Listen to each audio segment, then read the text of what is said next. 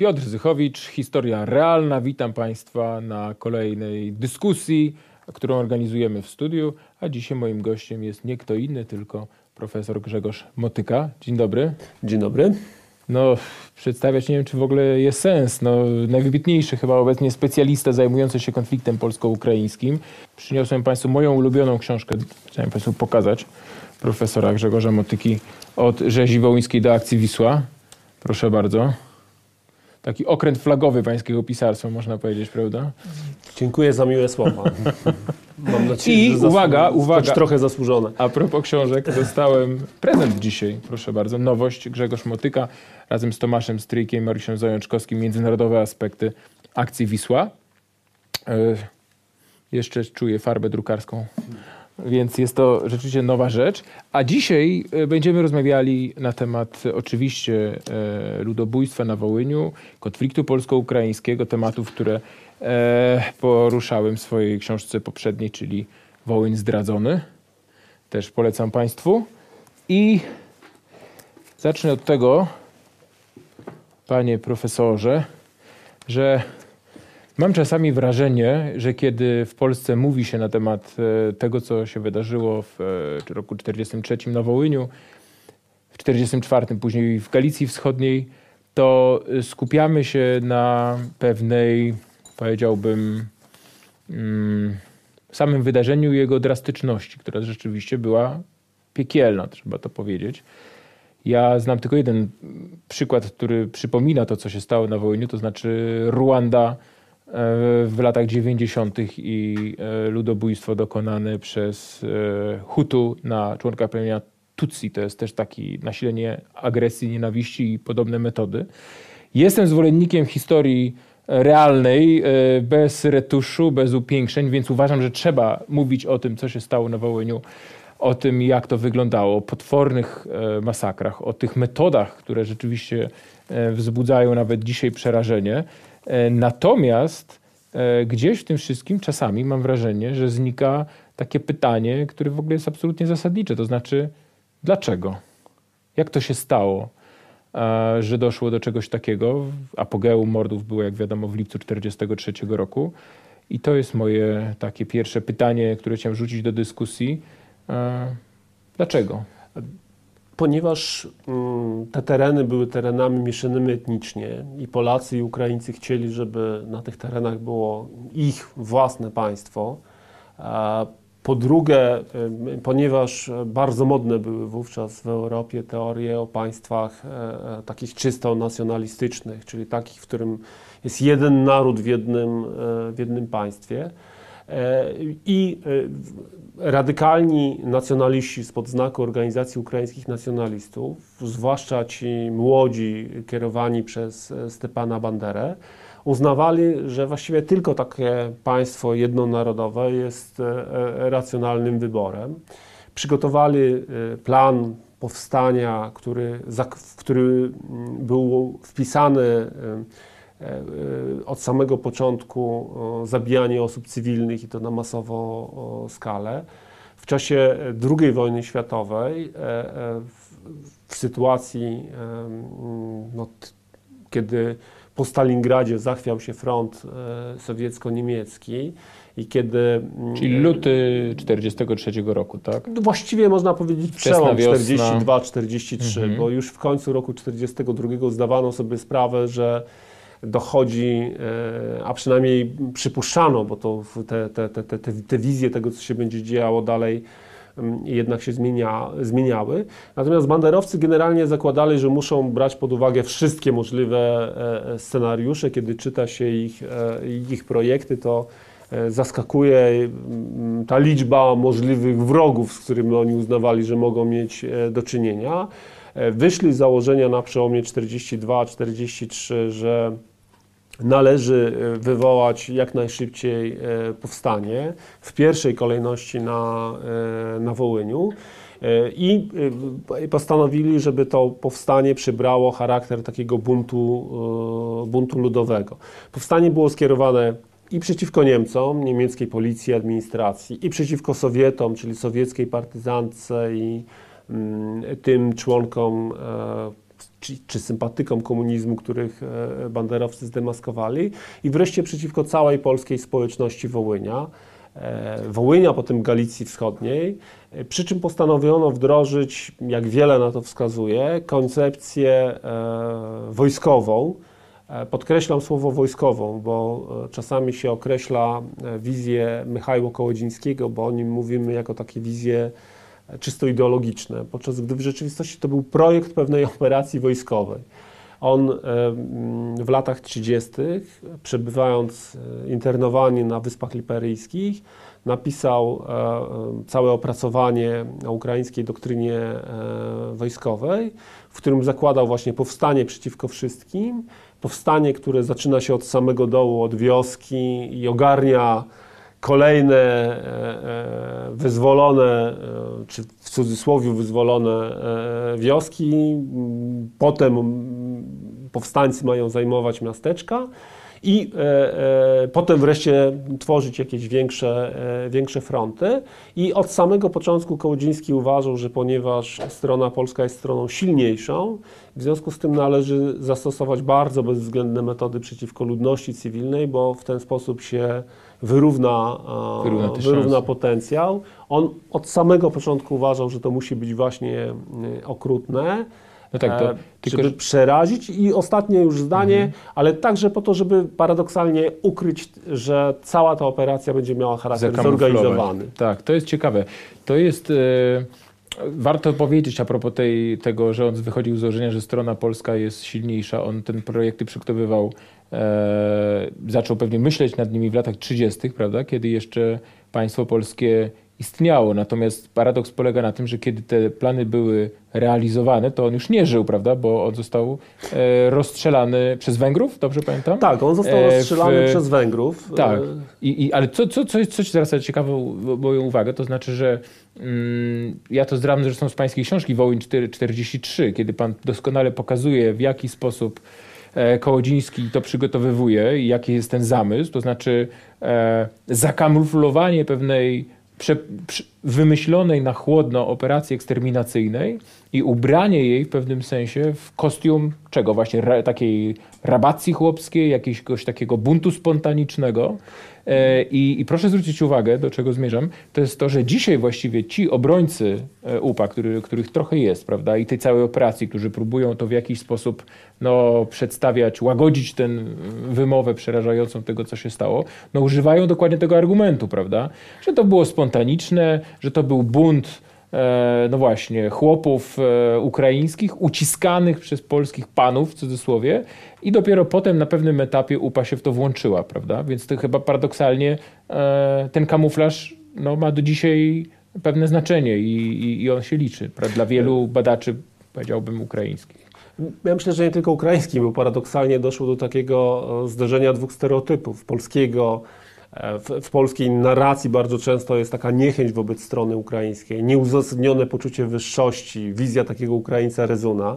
W związku z tym wielu Polaków, e, tak automat, ci, którzy e, podzielają taki stereotyp, wierzą w niego, bardzo chętnie przechwytują takie wizje, bo, bo to pozwala im widzieć, że cała wówczas społeczność ukraińska rzeczywiście napadła na Polaków. Ukrainiec z czarnym podniebieniem, No prawda? tak, tak, chociażby e, który, właśnie taki- który spontanicznie przystępuje do, z jakiegoś powodu, jakiegoś amoku, który go nachodzi do rezania lachów, prawda? Ale paradoksalnie ludzie, którzy to mówią, nie zdają sobie sprawy, że zdejmują odium winy z prawdziwych winnych, czyli kierownictwa OUN, prawda? Dokładnie tak. To jest rzeczywiście taki, można powiedzieć, paradoks e, pewnego, pewnej perspektywy e, poznawczej, która jest, bo z drugiej strony dokładnie taką bliźniaczą w gruncie rzeczy, czy, czy taką lustrzanym odbiciem są narracje ukraińskich historyków, chociażby Bogdana Chudzia, którzy dokładnie argumentując w ten sam sposób, to znaczy mówiąc, że to chłopi sami z siebie, powszechnie kierowani żywiołowo, żywiołową nienawiścią do wszystkiego, co polskie,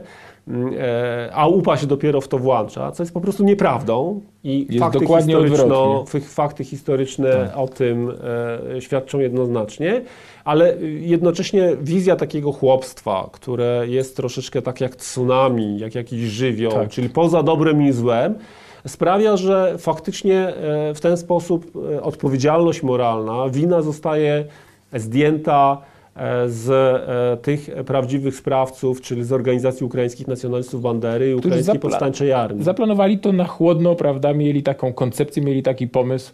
Już Kołodziński o tym pisał znacznie wcześniej. E, I zrealizowali to właśnie pod płaszczykiem rebelii. Ale muszę powiedzieć, o czym mówiliśmy przedtem, przed, przed, przed wejściem na wizję.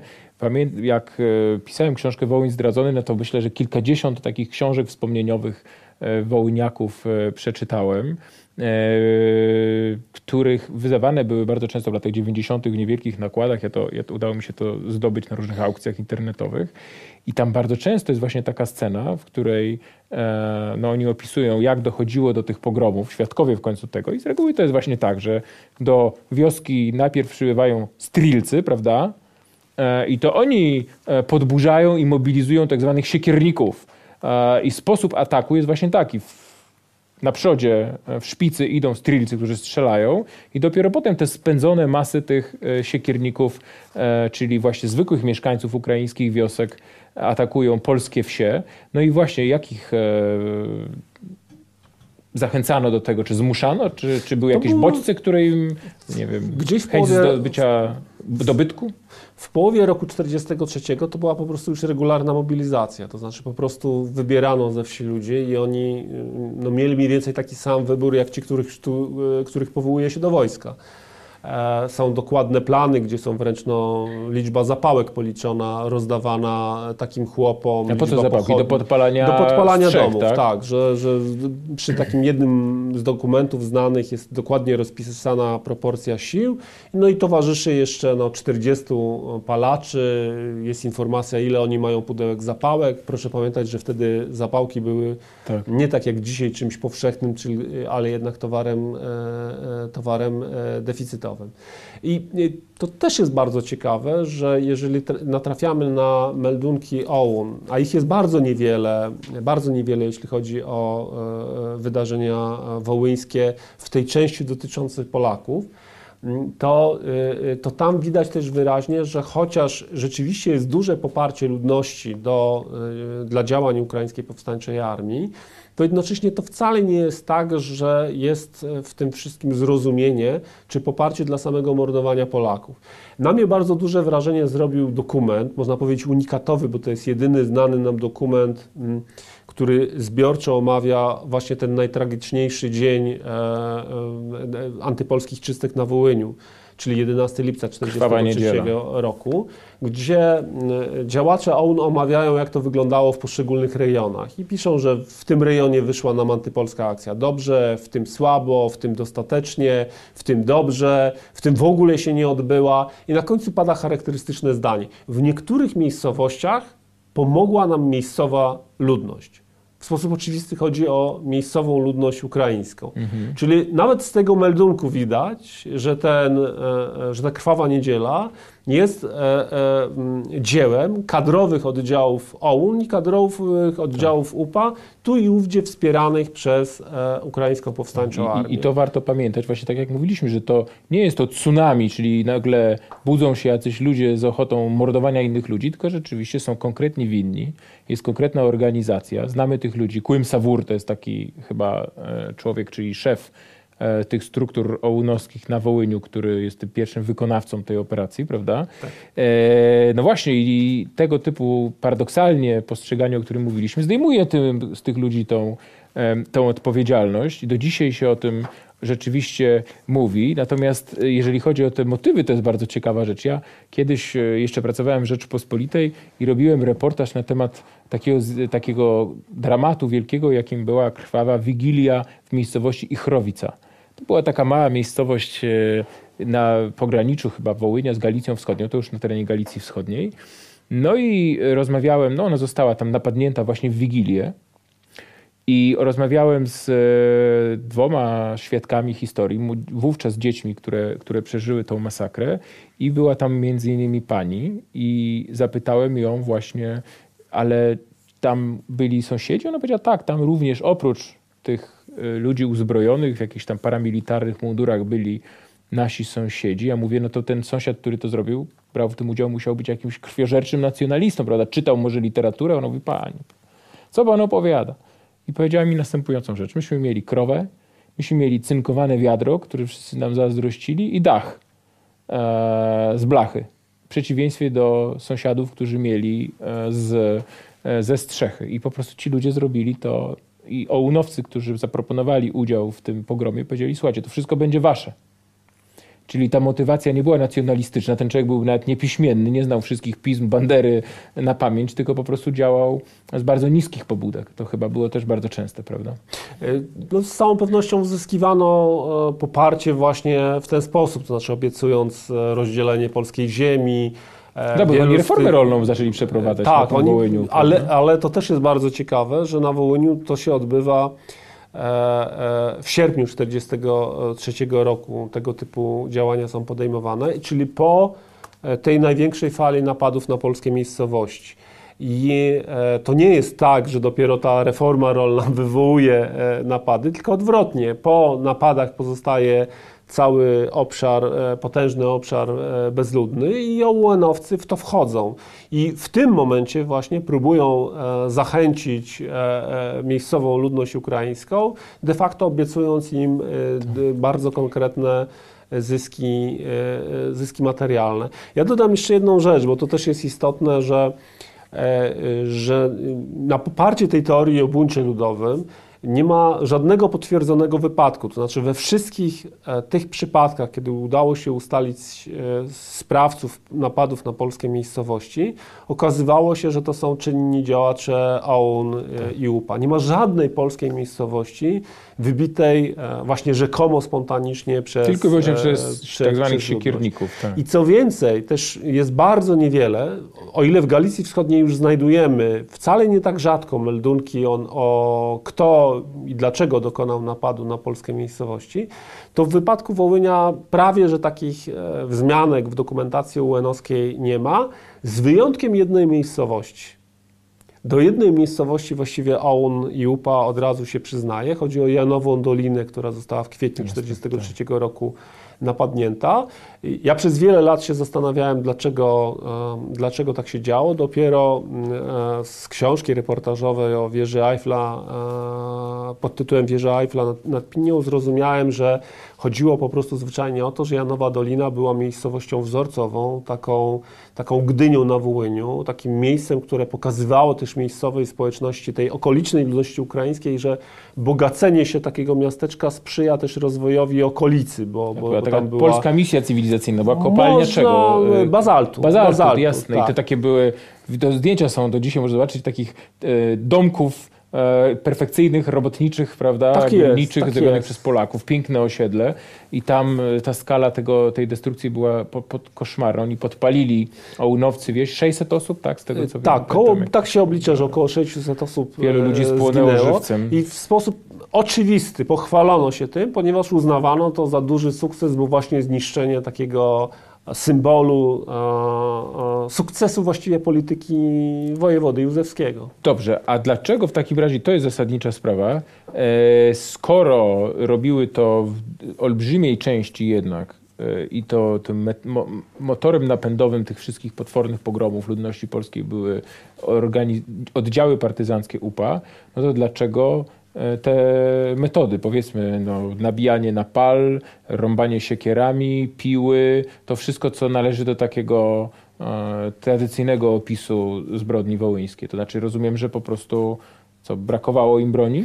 Znaczy, zacznijmy od tego, że te opisy takich no, straszliwie długich tortur e, są prawdziwe, ale dotyczą jednak e, e, e osób no, jednostkowych, bo po prostu w trakcie takich napadów, które odbywały się szybko, E, e, zabijano albo z broni palnej, albo e, to także jest przecież okrutna śmierć siekierami, łomami, rzeczywiście mhm. w taki sposób. Natomiast to się odbywało szybko, bo te oddziały, zwłaszcza 11 lipca, no, dokonywały napadu i po dwóch, trzech godzinach szły dalej. Tak. Dzieliły się dzieliły się na, to wynika z badań Tomasza Berezy, że dzieliły się natychmiast po napadzie na to większą miejscowość na kilka grup i te kilka grup szły na kolejne polskie, e, e, e, pol, polskie osady. Robiono to świadomie, to znaczy po pierwsze wynikało to z, z, braku dostępu do broni, ale po drugie, no właśnie, takie było założenie Kołudzińskiego. Stosując tego typu mm, metody zabijania, bardziej przerazimy Polaków i ukryjemy to, że to jest zorganizowane. Stworzymy takie wrażenie na... buntu e, ludowego i sam fakt, że w dzisiejszej naszej rozmowie zajęło nam to dobre kilka minut, a dodajmy do tego, że mm, no, chociażby niedawno ukazało się parę e, wywiadów ukraińskich historyków, no, odwoływałem się właśnie do, do, do, do profesora Bogdana e, Chudzia, który no, właśnie doskonale wpisuje się w taką narrację, właściwie ją, e, właściwie ją e, powtarza. Tak, ten Pokazuje, działa. że tak. te działania Kołodziejskiego okazały się sukcesem, to znaczy były tak przekonujące dla, dla wyobraźni, także wielu obserwatorów dnia e, dzisiejszego, że, że im jest paradoksalnie trudniej uwierzyć w prawdę o zorganizowanej zbrodni, łatwiej tak. im uwierzyć w taki e, e, spontaniczny, w taki, taki spontaniczny odruch. Ja muszę powiedzieć, że to chyba było chudzia. Czytałem kiedyś rzecz taką, no powiedziałbym, mocną. E, krótko mówiąc, tak, to chyba on napisał. Była ta, on stawia taką tezę, e, że ludobójstwo na Wołynie było ostatnim ogniwem długiego, długiego łańcucha narodowo-wyzwoleńczej walki Ukraińców przeciwko polskim panom, która rozpoczęła się wraz z buntem Chmielnickiego w 1648 roku i trwała w rozmaitych swoich kolejnych, kolejnych odsłonach. I w tym układzie on pisał, że e, Polacy występują jako Francuzi, a Ukraińcy jako Algierczycy. I to jest e, ta e, zarysowana przez niego, powiedziałbym, paralela historyczna. I no, ja osobiście uważam, że to jest o tyle absurdalne, że tam chłop mordował chłopa, prawda? Raczej o panach nie mogło być mowy, bo ziemiaństwo polskie było albo deportowane 17 września, prawda, wcześniej stamtąd, albo uciekło. E, natomiast rzeczywiście to, było, to, to byli mordowani zwykli polscy włościanie, otoczeni tym morzem ukraińskim, bo przypomnijmy, to są proporcje 17 do 70%, prawda? Przed, przed wojną oczywiście. Na Wołyniu, ale już to inaczej wygląda w Galicji. Zgoda, tak. Mhm. Szczególnie w tych zachodnich terenach. Natomiast jest jeden problem, który, to chyba zgodzimy się, że ta teoria o, o, o tym, że um, ci ludzie, którzy siekierami zabijali dzieci, kobiety w 1943 roku jako spadkobierców Chmielnickiego, e, kozaków jest dosyć mocno naciągana. Ale jedną rzecz chciałem mm, poruszyć i tu jest chyba jednak jakiś przedmiot do dyskusji. Polityka drugiej Rzeczypospolitej, bo to się jednak bardzo często pojawia.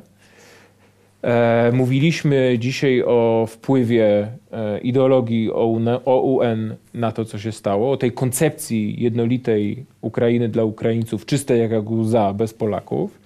E, dodać do tego pewnie można by za fascynację ruchem narodowo-socjalistycznym, prawda, i Hitlerem, i, i, i tym wszystkim, co się dzieje e, w tych państwach tak zwanych faszystowskich. Natomiast e, jaki według Pana wpływ, i to jest ciekawe, miała polityka II Rzeczypospolitej na, nie wiem, właśnie radykalizację tych ludzi, na, na to, że oni zdecydowali się chociażby dołączać do tych oddziałów OUN, które dokonywały tych masakr? Polityka II Rzeczpospolitej z całą pewnością była polityką, która dyskryminowała w ogóle mniejszości narodowe, w tym mniejszość ukraińską. I e, chociaż z jednej strony nie należy zapominać o tym, że jakakolwiek by ona nie była, nawet gdyby była taka no, ultra e, tolerancyjna, to i tak pewna grupa e, narodowców by się nigdy nie pogodziła z tym, że nie ma państwa ukraińskiego i by e, prowadziła walkę. To jednak fakt, że nawet zwykły ukraiński chłop, a tak się działo w roku 1930 w trakcie tak zwanej pacyfikacji, którą którą przeprowadziły polskie władze w odpowiedzi na sabotaże OUN, gdzie masowo stosowano odpowiedzialność e, zbiorową. Sprawiała... Dodajmy, że ta pacyfikacja, żeby y, widzowie nie mieli wątpliwości, nie polegała na mordowaniu całych wiosek, tylko e, pobiciach, niszczeniu tak. zbiorów, dewastacji mienia, prawda? To były takie rodzaje takich kompanii karnych, które wkraczały do ukraińskich wiosek i dokonywały takich rozmaitych pobić. No i symbolem tego są słynne tulipany, czyli dziewczyny ukraińskie wiszące do góry nogami, którym te sukienki tworzą takie kolorowe wzory. Przy czym dodajmy, że po każdym takim przejściu ekipy pacyfikacyjnej, mimo że e, opór wobec władz polskich na chwilę przygasał, to jednocześnie w pamięci tych ludzi pozostawało głębokie poczucie upokorzenia No i niechęci do, do państwa polskiego. To budowało poparcie dla radykalnych nacjonalistów, bo w efekcie zwłaszcza w sytuacji, kiedy państwa polskiego nie było, wielu ludzi uważało, że chociaż nie podzielamy y, racji radykalnych nacjonalistów, wolelibyśmy, żeby tu byli bardziej umiarkowani, no tacy jakich pamiętamy, nie wiem, z roku 1918-19 chociażby, mhm. E, tacy liberalni, no, demokratyczni politycy, czy narodowo-demokratyczni politycy ukraińscy, E, czy, czy, czy chociażby ci, którzy byli zwolennikami petlurowców, mieli też taką wizję bardziej, e, bardziej demokratyczną po prostu, wieloetnicznej e, Ukrainy. Więc, ale ci miejscowa społeczność, nawet jeśli mówiła, no wolelibyśmy takich, ale pamiętając o tych wszystkich e, ze strony władz polskich e, szykanach, jednocześnie mówili, no ale ci są nasi. No, w ostateczności lepiej poprzeć tych radykalnych nacjonalistów niż, e, niż znowu znaleźć się w państwie polskim. Dopiero alternatywa po doświadczeniach okupacji sowieckiej 39-41 alternatywa Polacy czy Sowieci mogła ich skłaniać do zastanowienia się pod czyim w, jakim państwie, e, w jakim państwie się znaleźć. I uwaga, nacjonaliści też z tego zdawali sobie e, doskonale sprawę i właśnie między innymi dlatego tak e, gwałtownie reagowali na, na tą mm, polską społeczność żyjącą w Galicji Wschodniej i na Wołyniu, że zdawali sobie sprawę, że to jest także realne zagrożenie takiego no, zaadoptowania się, tak. zaadoptowania się z Polakami, któremu no, oni w każdym razie starali się przeciwstawić. Tak, no to jest każdy ruch rewolucyjny, e, a takim bez wątpienia był, był, był, był nacjonalizm ukraiński wówczas, bardzo radykalny. Nie przez przypadek te kolory są czerwone i czarne. Ta czerwień nie jest moim zdaniem tu przy, przypadkowa. No, syci się jak powietrzem nienawiścią, prawda, i konfliktem. Dlatego też e, przecież e, jak oni zabijali ukraińskich działaczy, to zabijali tych kolaborantów, zabili Hołówkę, prawda, zastrzelili, który był przecież najbardziej proukraińskim politykiem tego rozdania sanacyjnego, no dlatego, że im gorzej, tym lepiej dla takich, e, dla takich e, Więc żywiołów nacjonalistycznych. To jest właśnie paradoks, że przed wojną ofiarami zamachów OUN nie padali tacy działacze polscy, którzy no, domagali się tak, radykalnych działań antyukraińskich, tylko tacy otwarci politycy jak Tadeusz Hołówko czy e, czy chociażby Bronisław Pieracki, którzy no, raczej byli z takiego obozu piłsudczykowskiego e, otwartego. Co nie zmienia faktu, że z kolei po stronie demokratycznej, polskiej, e, i to też jest paradoks, że ci, którzy wręcz negowali istnienie Ukraińców jako narodu, też potępiali, myślę tu o Jędrzeju Gertychu, który tak samo jak, jak E, bracia Stępowscy, chociażby, jak Stanisław Stępowski, przepraszam, tak. e, e, e, potępiał z takim samym zacięciem pacyfikację, bo E, e, jedni i drudzy uważali, że po prostu jeżeli są już równe prawa, to nie może być coś takiego stosowane jak odpowiedzialność zbiorowa, bo wtedy się mówi tym ludziom, że są jednak gorsi. W związku z tym e, jeden oczywiście, jednemu oczywiście chodziło o to, żeby zbudować wspólnotę taką polsko-ukraińską, a Giertych mówił, jeżeli chcemy ich spolonizować, to nie możemy im mówić, że jesteście Ukraińcami, te, dlatego dostajecie po głowie. Tak. Że to jest po prostu e, nieuczciwe, nieetyczne i samobójcze. Tak. Więc, Do, w samobójcze na pewno, no bo, no bo w jaki sposób to wychowywało jednak y, duże zastępy ludzi nastawionych po prostu krytycznie do państwa polskiego. Do tego, o czym, o czym pan profesor mówił, czyli do pacyfikacji tak zwanej Galicji, no to że dodać tak, no palenie cerkwi, prawda, nieutworzenie wbrew obietnicy uniwersytetu e, w Lwowie tak. ukraińskiego, no rozmaite prześladowania szkolnictwa ukraińskiego, to ukraińscy działacze mówili, że to mniej więcej tak wygląda jak prześladowania szkolnictwa polskiego w Prusach, prawda, w e, ostatniej fazie zaborów i tak dalej, i tak dalej. To, co e, jest opisane przez wielu badaczy, na przykład proporcje urzędników państwowych na Wołyniu, prawda, znaczy grupa 17% mówię o Polakach, ma kompletny monopol na stanowiska listonoszy, e, wójtów, no sołtysów pewnie już mniej, prawda, no bo to było niemożliwe, ale cały ten aparat rządowy jest e, obsadzony przez Polaków. No i plus jeszcze jedna rzecz, to znaczy e, osadnictwo wojskowe, prawda, które też dużo krwi napsuło na Wołyniu. Natomiast i, jest pewne niebezpieczeństwo tego wszystkiego, co my mówimy, no bo ktoś może powiedzieć, no jak to, tutaj panowie opowiadacie o tych błędach II Rzeczypospolitej, które no, były niewątpliwe w kontekście ludobójstwa na Wołyniu. Czy to nie jest próba przedstawienia tego w taki sposób? No proszę bardzo, to, to Polacy w zasadzie sami sobie byli winni, że ich e, w 1943 roku wymordowali. Zacznijmy od tego, że w sposób e, oczywisty nawet największe winy II Rzeczpospolitej nie usprawiedliwiają e, mordowania osób cywilnych, niewinnych, którzy O. najczęściej y, y, w ogóle nie brali udziału, nawet nie mogli brać udziału w tego typu e, szykanowaniu społeczności, e, społeczności ukraińskiej. E, Po drugie, ja bym do tych listy zarzutów, błędów II Rzeczpospolitej dorzucił jeszcze jeden, który moim zdaniem e, e, jest kluczowy, to znaczy rezygnacja z nadania e, Galicji Wschodniej e, e, dużego e, e, e, dużej autonomii, samorządności.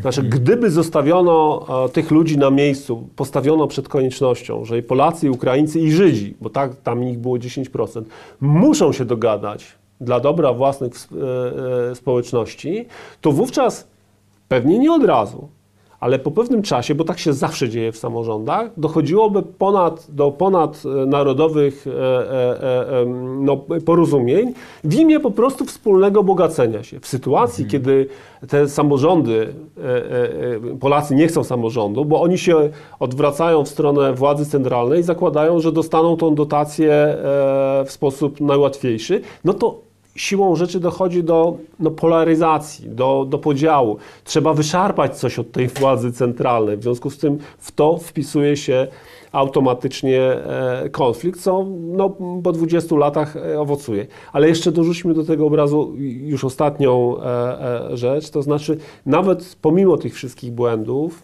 braków w polityce II Rzeczpospolitej, gdyby nie doszło do II wojny światowej, gdyby państwo polskie przetrwało, czy trwało, to z całą pewnością do zbrodni wołyńskiej by e, nie doszło, ponieważ Oczywiście. państwo polskie, chociaż nie umiało, nie potrafiło zdusić OUN-u jako organizacji, to jednocześnie trzymało nad tą organizację kontrolę. Ona nie była w stanie przeprowadzić jakiegoś e, większego e, wystąpienia. Nawet w warunkach września 1939 roku byli zdolni do jakichś pojedynczych dywersji.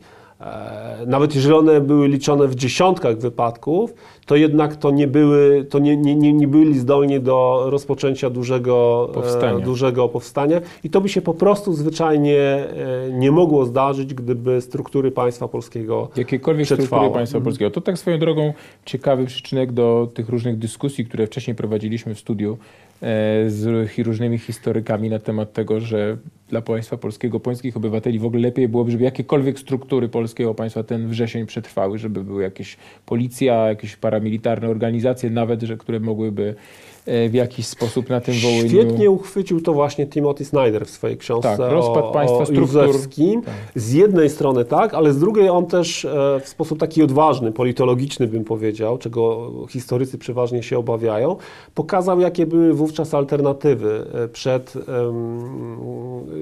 przed społecznością Wołynia Galicji Wschodniej, to znaczy rządy Sowietów, rządy Niemców, rządy, e, e, e, rządy takie twarde piłsudczykowskie, jakie znamy z końcówki lat 30. na Wołyniu i rządy wojewody Józefskiego.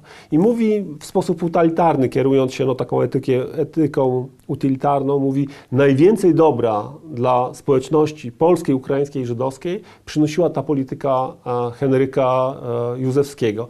Gdyby dano jej szansę trwać Tak. przez dziesięciolecia, no to wtedy ta ludność by to Tak. e, bez względu na narodowość i religię to doceniła. A dodajmy, że Józefski został w 1938 roku odwołany, ponieważ e, wpływowe postaci z sanacyjnego, powiedziałbym, obozu władzy uznały, że jest mięczakiem, który rozpuszcza hajdamaków e, robiąc jakieś teatry, gazety ukraińskie, co to za historia, którą trzeba asymilować e, i brać Wręcz za mu mordę. zarzucano zwalczanie Nie. polskości. To Zwalczanie polskości i tak dalej, i tak dalej, co było, co akurat było absurdalne. Można mieć różne zarzuty do Józefskiego, ale na pewno, na pewno nie taki.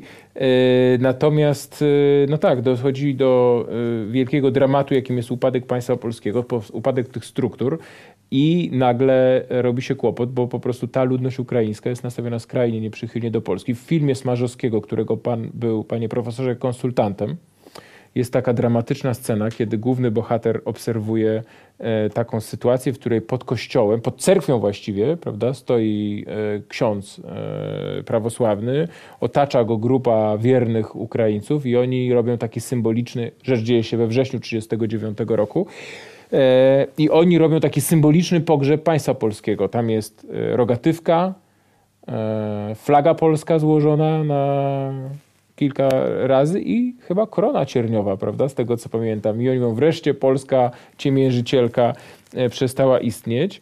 Jest oczywiście, należy powiedzieć jedno, że e, a propos tych alternatyw Snydera, no to przecież w tym momencie, kiedy e, no, dwa, dwa lata po dokonaniu tak zwanej pacyfikacji Galicji, w 1932 roku na Ukrainie sowieckiej jest wielki głód.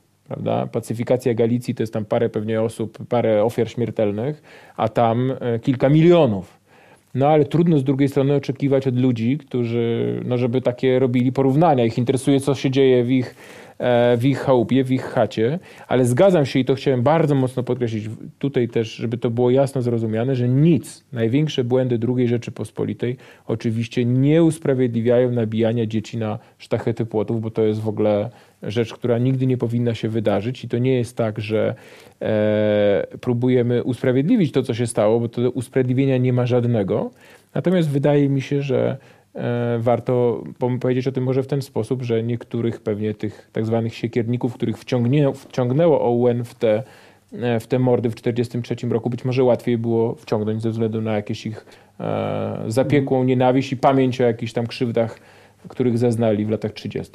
Ja bym dodał do tego jedną taką no, uwagę, mm, zwracającą uwagę na pewne dane statystyczne. To znaczy na Wołyniu i w Galicji Wschodniej zginęło, zostało zamordowanych około 100 tysięcy Polaków. Tak to się oblicza w wyniku działań OON i UPA. Jeżeli popatrzymy na to od strony statystycznej, to sprawców tych zabójstw było taka maksymalna liczba 35-45 tysięcy. Spośród ponad 5-milionowej ukraińskiej społeczności. To co, je- je- 1%? Nawet nie. To warto sobie ogóle- uświadomić, bo nasze wyobrażenie jest właśnie takie, że, e, e, e, że wszyscy się rzucają na, na, okolicznych, na okolicznych Polaków. W rzeczywistości to było no, nawet statystycznie po prostu zwyczajnie niemożliwe. Ten konflikt polsko-ukraiński rzeczywiście istnieje i on był, można powiedzieć, ze względu na spór terytorialny o Lwów, o Galicję, o Wołyń, nierozstrzygalny, bo jedni i drudzy chcieli żyć we własnym państwie, ale nie musiał przybierać w sposób oczywisty takich form. Banderowcy świadomie podejmowali decyzję, że zrobią tak, e, a nie inaczej. Mogli zupełnie e, decydować o, e, e, o innych e, e, rozwiązaniach. W związku z tym no, też w sposób od, e, oczywisty to oni ponoszą odpowiedzialność co, co, za to, co się stało. Należy też oczywiście mówić o tym, że znakomita większość z nich zginęła potem w walce z Sowietami, bo oni pozostali na tym terenie, podjęli walkę partyzancką z komunizmem, e, walczyli do samego końca, najczęściej do, e, do własnej śmierci, ale to oczywiście nie usprawiedliwia tego, Oczywiście. co, e, e, co To jest co już, tak powiem, zupełnie inna- inna opowieść. Natomiast to też na marginesie y, dodajmy, że właśnie do tego w dużej mierze sprowadza się problem, jaki mamy obecnie w y, dyskursie historycznym z Ukraińcami, prawda? Którzy jakby no, widzą tych y, bohaterów z UPA, jak ich określają, którzy walczą z komuną tam do lat 60. E, siedzą w bunkrach, strzelają do NKWD-stów i tak dalej, i tak dalej. No ale warto jednak pamiętać i warto stronie ukraińskiej przypominać, że to nie jest cała opowieść o ukraińskiej powstańczej armii, bo wcześniej właśnie na Wołyniu w 1943 roku, później w Galicji Wschodniej doszło do tych potwornych, potwornych e, akcji eksterminacyjnych wymierzonych w Polaków, no ale oczywiście to do naszych ukraińskich partnerów, przynajmniej nie wszystkich, no nie, no ciężko, prawda, sami to znamy z własnej historii, spojrzeć w obiektywny na nią sposób, ale mam nadzieję, że, że, że, że to się zmieni. Natomiast yy, jeszcze jedną rzecz chciałem na koniec poruszyć, to znaczy myśmy na ten temat e, się spierali już e, publicznie w różnych debatach też, mam na myśli główną tezę mojej książki, Wołyń zdradzony. Mówiliśmy trochę o błędach II Rzeczypospolitej, podkreślając, że one oczywiście były, ale nie można nimi usprawiedliwiać potwornego ludobójstwa, których dopuścili się ukraińscy nacjonaliści na ludności polskiej Wołynia. E, natomiast e, co z państwem podziemnym? To znaczy od mniej więcej, jak wynika z tych dokumentów, które zachowane są w archiwum akt nowych, e, tej sekcji wschodniej delegatury rządu na kraj, które w dużej mierze wykorzystałem w książce, no to te ostrzeżenia, że pod wpływem, że takim katalizatorem tego planu jest ludobójczego jest zagłada Żydów, prawda? No bo Ukraińcy zobaczyli, czy też ukraińscy nacjonaliści, żeby być e, ścisłym, e, zobaczyli, że da się załatwić w taki sposób, prawda, e, jakiś konflikt etniczny poprzez po prostu masową eksterminację znienawidzonej grupy, no to narasta jakieś niebezpieczeństwo. Nad Polakami zbierają się ciemne chmury. Najpierw zaczęli kto? Znikać księża, urzędnicy, prawda, jacyś przedstawiciele lokalnych elit, no, chodzą po nocach te grupy ołnowców i tam śpiewają jakieś pieśni, że będą rzezać lachów. Takie e, ostrzeżenia od końca 1942 roku przychodzą do e, Warszawy, do centrali Armii Krajowej Polskiego Państwa Podziemnego. E, Banach, prawda, o którym wiele razy mówiliśmy, delegat rządu na kraj na tym terenie, no, wzywa o pomoc, o ratunek, o przysłanie jakichś sił. E, to niestety nie następuje i teraz pytanie jest takie, czy y, podziela Pan tą opinię, że no niestety e, polskie państwo podziemne tutaj zawiodło? Z całą pewnością myślę, można powiedzieć, że mogło zrobić więcej, zwłaszcza w tym początkowym, e, początkowym okresie. Wydaje mi się, że no po Janowej Dolinie żywić dalej złudzenia, że... Dodajmy kwiecień 43. Kwiecień 43 że, że, że tą sytuację da się opanować, że to są jakieś takie przypadkowe pogromy, być może inicjowane przez sowiecką partyzantkę, bo do końca w to próbowano wierzyć, czy, czy, czy, czy, czy, czy wierzono, co, co zresztą przewija się w dokumentacji jakowskiej i dzisiaj służy tak.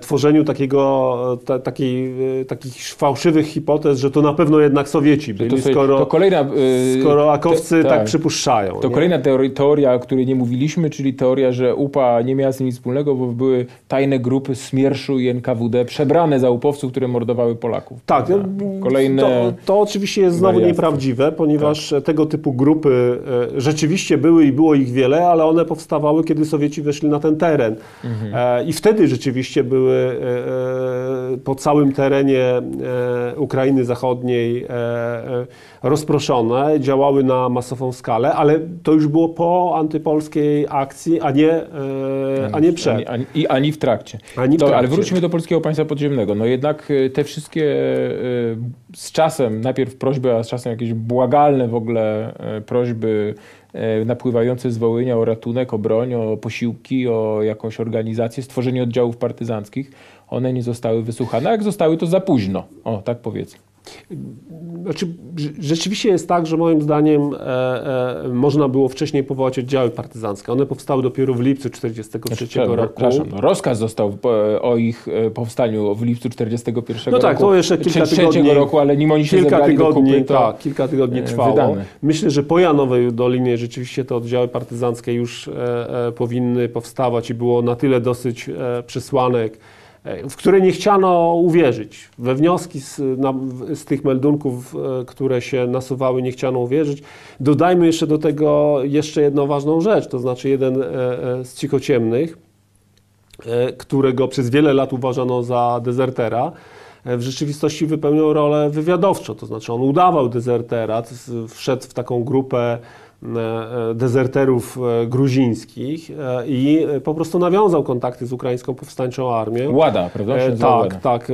I on przekazał po prostu meldunek wywiadowczy, który koniec końców dotarł, nie wiadomo kiedy, ale do, nawet do rządu w Londynie, że banderowcy podjęli decyzję o tym, że mają wybić Polaków tak jak, e, e, tak jak e, pozbyto się e, na tym Żydów. terenie Żydów. I nawet w ten meldunek dowództwo mm, okręgowe, a potem centralne, jak się zdawa, zdaje, powątpiewało. Natomiast z drugiej strony trzeba mieć również świadomość, że tych możliwości realizacji mm, e, szerszej obrony było niewiele. Te, które były, e, e, mm, tak czy inaczej musiały się wiązać e, z kontaktami z niemiecką e, administracją i polskie państwo podziemie stawało w gruncie rzeczy przed taką diabelską alternatywą, to znaczy albo wejść w sojusz no raczej z niemiecką administracją i To, próbować samoobrona. i próbować bronić, e, bronić polskiej ludności za wszelką cenę, ale w takim razie należy całkowicie wygasić e, ten, e, tą, ten antypols- e, antyniemiecki, przepraszam, e, antyniemieckie pole aktywności polskiego podziemia, co z kolei prowadzi do tego, że Polacy ponoszą ogromne koszty polityczne i może to być użyte jako polityczny argument, żeby ziemie wschodnie zostały odebrane. A z drugiej strony założenie, że nie, trzymajmy na, na oddziały na ten moment przełomowy, zaświadczmy, że, e, że Polacy mieszkający na tym terenie chcą, żeby to było państwo polskie. Będzie to pewien oręż polityczny, który być może pozwoli nam utrzymać na tych terenach e, e, polskość. Fatalne iluzje. Jedno i drugie rozwiązanie moim zdaniem e, było, było no, obarczone ogromnymi ryzykami, problemami i tak. I, I ci ludzie po prostu stawali przed no, wyborami, z których nie było dobrego, dobrego wyjścia. Dlatego ja bym mm, starał się unikać takich e, e, ocen e, generalnych, natomiast zwracał uwagę na te, możli- na te błędy takie szczegółowe, prawda? Czyli, że chociaż nie można było więcej uratować Polaków, to jednak rzeczywiście można było kilka miesięcy wcześniej powołać te oddziały partyzanckie. Nie no, gdyby były powołane wcześniej, no to, no to, no to by uratowały jakichś ludzi, prawda? No tak jak, kiedy one powstały, oddział bomby, oddział Jastrzębia, no to okazuje się, że nagle e, da się obronić wsie, da się, że ci upowcy, którzy są świetni w wyżynaniu kobiet i dzieci, kiedy mają naprzeciwko siebie uzbrojonych e, partyzantów polskich, tak jak to miało miejsce właściwie jesienią 1943 roku, kiedy ten zrealizowano rozkaz, o którym pan mówił, no to nagle już nie są takimi chojrakami, prawda? E, I większość zdecydowanie tych walk Polacy wygrali, tylko piekielnie, piekielnie, piekielnie za późno. I to jest to, co... Nie wiem, czy większość, Wołyniacy. nie wiem, czy większość, No, ale bo, to- my, bo my znamy tą historię od, e, z, e, od strony tych e, e, ludzi, którzy przetrwali w bazach, które uratowały, obroniły się przed tymi atakami.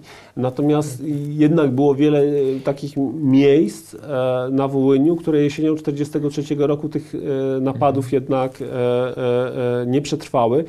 To tak- tylko Ostatnie zdanie. To Dobrze. także jest pewien paradoks historii, bo my najczęściej nie wiemy o tych, Którzy zginęli. którzy zginęli całkowicie i po których nie pozostał żaden ślad. E, e, ich e, zagłada dokonała się w sposób, można powiedzieć, taki niewidoczny dla oka, oka świadków. Stąd, no, powtórzę, nie spieszyłbym się z generalnymi ocenami, zgadzając się jednocześnie z Panem, że rzeczywiście tak jest, że jesienią 1943 roku te polskie oddziały uratowały wielu tysięcy Polaków przed zagładą. No i ja jakby wysnuwam tylko wniosek, że gdyby postulat, który pan profesor zgłosił, Mm. czyli żeby one powstały wcześniej, no to tych Polaków uratowałyby więcej. Natomiast ja chciałbym powiedzieć, że to, te, te dane o tym, że większość walk e, stoczonych przez polskie oddziały z UPA, e, to Polacy wychodzili z nich obronną ręką, wziąłem od ukraińskiego historyka, chyba i Chora i Luszyna na organizowanych przez pana spotkaniach w ramach e, Ukraina-Polska Trudne Pytania. E, Wydane to zostało w 12, czy nawet już więcej teraz tomach. I tam jest takie dokładne zestawienie, które historyk ukraiński robi. Tu taka potyczka, tu taka walka i tam wychodzi z tego, powiedzmy, że 90%. Trzy były walki, kiedy dostaliśmy w skórę i chyba kilkanaście razy To żeby doprecyzować, ja nie polemizowałem z tymi danymi, ja tylko mówiłem, że być może te dane e, są niepełne, że być może są jeszcze miejscowości, o których Jasne. my nie wiemy, gdzie, e, gdzie samoobrony ginęły z całą, e, z całą Całą. polską e, osadą. Natomiast w tej części dokumentacji, którą znamy, ma pan rację, tak to dokładnie wyglądało. Y, Dodajmy samoobrony, bo które trzeba o tym wspomnieć, uzbrojone przez Niemców i to jest a propos tego, co już my mówili, o czym pan mówił, panie profesorze, że właściwie e, Polacy, polskie państwo podziemne, no właśnie stało przed takim dylematem, że trzeba byłoby tą akcję antyniemiecką zawiesić, bo ci Niemcy byli jakimś naturalnym sojusznikiem, prawda, w, na Wołyniu, kiedy ta rebelia upowska była wymierzona z jednej strony w ludność cywilną polską, z drugiej strony w ukraińską, y, w niemiecką administrację. I paradoksy Wołynia właśnie polegają na tym. I to jest coś, co jest niesamowite.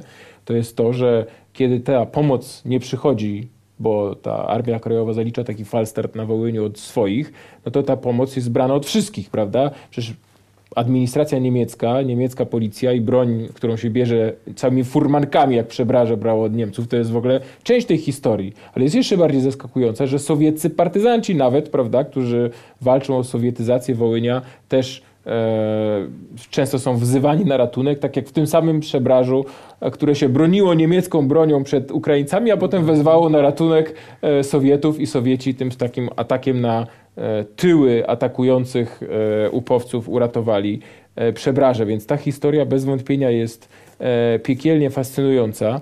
Mam nadzieję, że trochę przybliżyliśmy Państwu podczas tej dzisiejszej dyskusji tą zasadniczą sprawę. Dlaczego tak się stało? Dlaczego mogło dojść w XX wieku w samym środku Europy do tak potwornego, piekielnego e, ludobójstwa i do takiego erupcji przemocy, prawda? I to jest chyba e, najbardziej przerażające w tym wszystkim. Drodzy Państwo, bardzo Państwu dziękuję za oglądanie. Panu profesorowi Grzegorzowi Dziękuję Motyce bardzo. za wzięcie udziału w naszym dzisiejszym programie. E, polecam Państwu książkę Wołyń zdradzony, w którym e, wszystkie sprawy, wszystkie wątki, o których dzisiaj rozmawialiśmy i dyskutowaliśmy są e, poruszane. I olbrzymia, olbrzymia prośba do Państwa, subskrybujcie kanał, lajkujcie filmy, e, bo dzięki temu będzie tych filmów mogło być więcej. Piotr Zychowicz, Historia Realna. Dziękuję bardzo.